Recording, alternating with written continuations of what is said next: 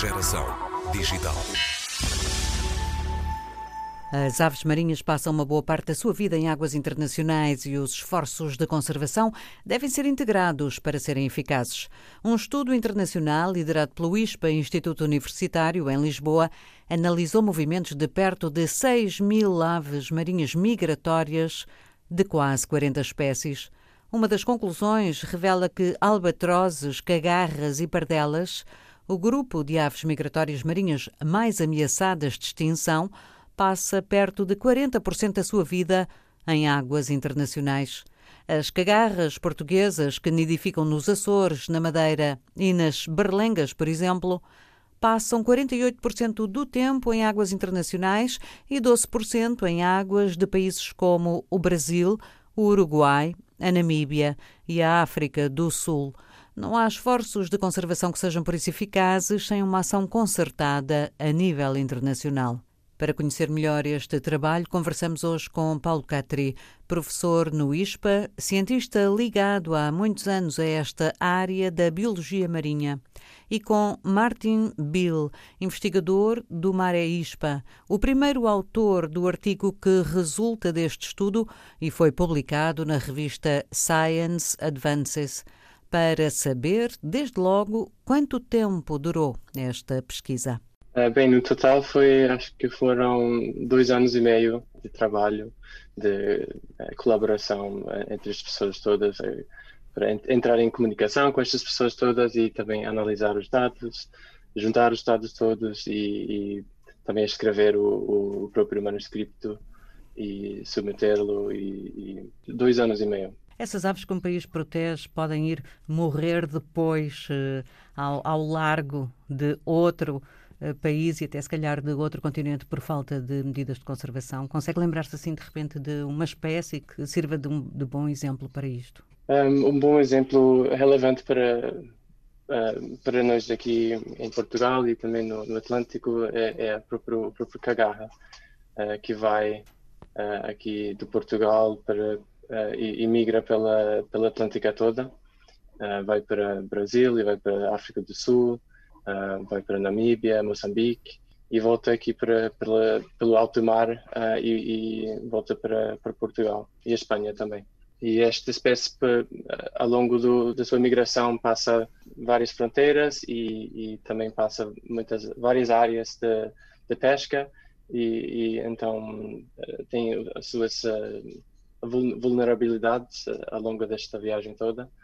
Uh, então, para, para proteger uma espécie, esta espécie que, que, que podemos sentir que é, é a nossa aqui, da, das, das, nossas águas, temos que pensar também que esta espécie depende das águas dos outros países e também esta, esta grande área do alto mar fora de, de, dos, dos, países todos. Então, para, para protegê-lo, temos que, temos que sim colaborar.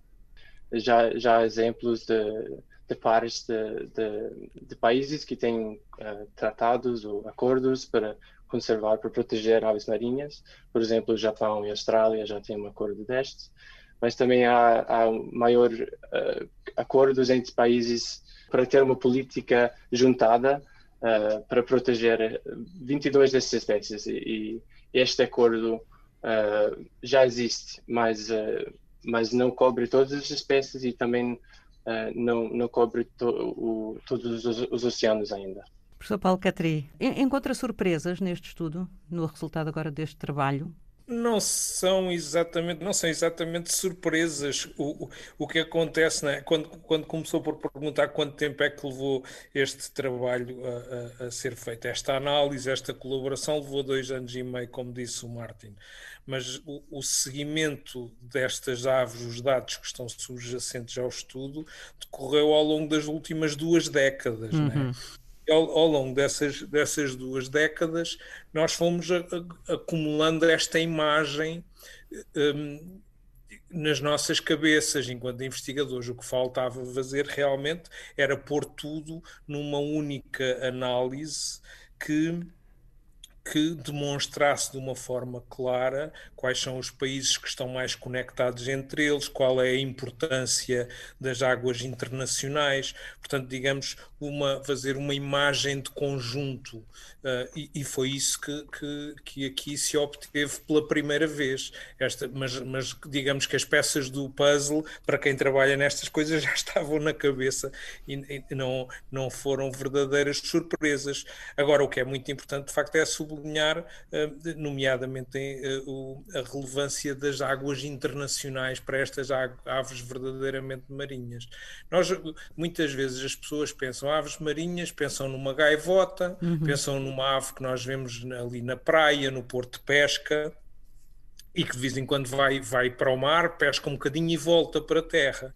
Mas muito, as aves marinhas muitas vezes não são isso. Muitas das espécies são seres verdadeiramente do oceano que estão, que estão no mar alto, que podem passar meses ou anos a fio no mar e que realmente para elas a distância de terra não é um fator importante. Elas sentem-se perfeitamente confortáveis nesse ambiente, tal como muitos outros organismos marinhos que precisam de mais atenção quando estão nas águas internacionais, como os golfinhos, as baleias, os tubarões, os atuns, também as aves marinhas fazem parte desse meio e ali estão perfeitamente confortáveis. E quais são as ameaças nessas águas internacionais? são muitas, mas nomeadamente há uma que, que, muitas vezes o público em geral não tem essa noção muito clara, é, que está, é aquela que está relacionada com as pescas. Uh, todos nós, se calhar, já reparámos na, na, nas, na, nas latas de atum que dizem, que dizem golfin, dolphin friendly, não é? Uhum. Amigos dos golfinhos porque, porque há, há, há, uma série de anos uh, havia um, umas redes umas redes de pesca do atum que matavam muitos golfinhos e isso levantou muita atenção internacional e criaram-se estes labels e mecanismos de pesca que não fossem tão negativos para os golfinhos.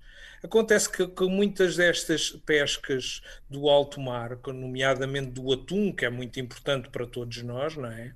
Um, capturam muitas aves não, felizmente, a pesca que nós temos no nosso país, de saltivara, nos Açores, na Madeira, essa pesca, felizmente, não tem impacto sobre as aves. Mas, mas muita da pesca do atum que, faz com, que se faz com aparelhos de anzol muito grandes, do atum, do espadarte, da tintureira, etc., captura grande quantidade de aves e de outros organismos marinhos importantes, as tartarugas marinhas, etc.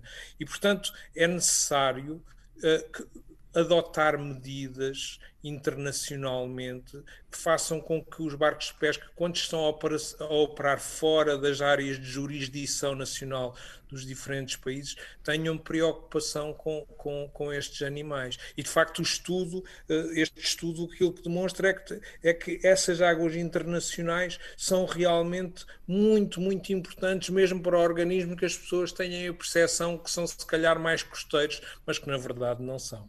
Mas são muito mais difíceis de proteger também. É verdade, são, são, são mais difíceis de proteger e é por isso que hoje em dia, atualmente nas Nações Unidas, está em discussão um, um, acordo internacional precisamente para a gestão e a proteção dos recursos de biodiversidade em águas internacionais. Eles têm sido, de alguma forma, negligenciados e, e, e nós precisamos estar, de dar cada vez mais atenção a, a essa componente. No fundo, é a maior parte do oceano, é, são, são as águas internacionais, não é? Nota que nesta área da, da, biodiversidade, que tem sido sempre, digamos, relegada para segundo, para terceiro, para quarto, para quinto plano, também há uma maior pressão do público e isso pode ajudar Sim, e existem progressos. Existem, por exemplo, vários países que adotaram medidas muito claras para mitigação de, de, de, das capturas acidentais em artes de pesca, por exemplo outras temáticas muito importantes, como, não dizem só respeito ao, ao, alto mar ou, e muito menos às aves marinhas, a questão da, das alterações climáticas, felizmente elas são muitíssimo faladas hoje em dia Por outro lado, infelizmente, apesar da muita conversa, ainda, ainda não houve, uh, uh, digamos, a firmeza e a coragem de, de, de, de estabelecer uh, metas suficientemente ambiciosas e de tomar as medidas necess verdadeiramente necessárias para atingir essas metas, uh, que, que, façam inverter o rumo, o rumo das coisas. Por exemplo, nas alterações climáticas, apesar de todos aqueles acordos de que se fala, recentemente os Estados Unidos foram, foram os vilões porque, não, porque saíram do Acordo de Paris, etc.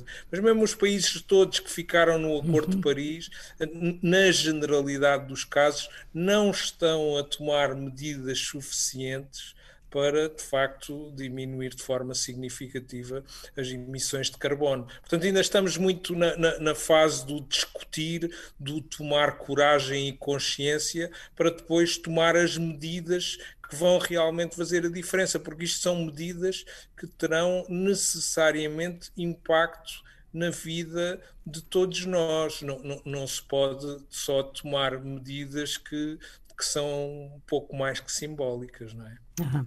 Última questão, uh, já explicou o que é bastante óbvio que este trabalho assenta em dois, dois anos e meio de trabalho uh, mais intenso, mas em 20 anos de trabalho e de recolha de dados.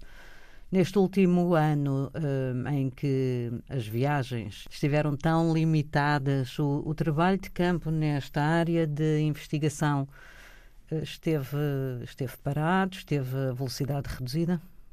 felizmente não esteve parado. Uh, depende, obviamente, das equipas de investigação, do, do, do, dos locais de estudo de cada um. No nosso caso, nós conseguimos, nós temos uh, estudos a decorrer permanentemente com aves marinhas no arquipélago da Madeira, nas Ilhas Selvagens e também na, na, nas Ilhas Malvinas ou Falkland, no Atlântico Sul, e com tartarugas marinhas na Guiné-Bissau. E em todos estes locais foi possível, com, com recurso a, a, parceiros locais, quando não foi possível viajar a partir de Portugal, um, com recurso a parceiros que temos nos diferentes países ou nas diferentes regiões, continuar os trabalhos. E isso é muito importante, isso também reforça esta componente da, da, cooperação, não é? Se nós quisermos fazer tudo sozinhos, há primeiro o obstáculo, como, como foi este, não é? Ficaríamos completamente de, de, de mãos e, e, pés atados. Uh, pelo contrário, como nós trabalhamos de facto em colaborações amplas com parceiros em toda a parte, quando acontece um, um, problema destes, os estudos, apesar de tudo, continuam, não exatamente à mesma velocidade, mas de facto foi possível continuar e isso são, são boas notícias para nós e, e para o conhecimento em geral. Paulo Catri, professor do ISPA, Instituto Universitário. A biologia marinha, a olhar para as aves migradoras, parte sensível de um conjunto de organismos que pedem uma proteção internacional mais integrada e efetiva. O artigo Global Political Responsibility for the Conservation of Albatrosses and Large Petrels, de 3 de março, está na Science Advances, é de acesso livre. Nesta edição conversamos também com o primeiro autor deste artigo, Martin Bill. O projeto foi financiado pelo programa Horizonte 2020 da União Europeia através de uma bolsa Marie Slodowska-Curie.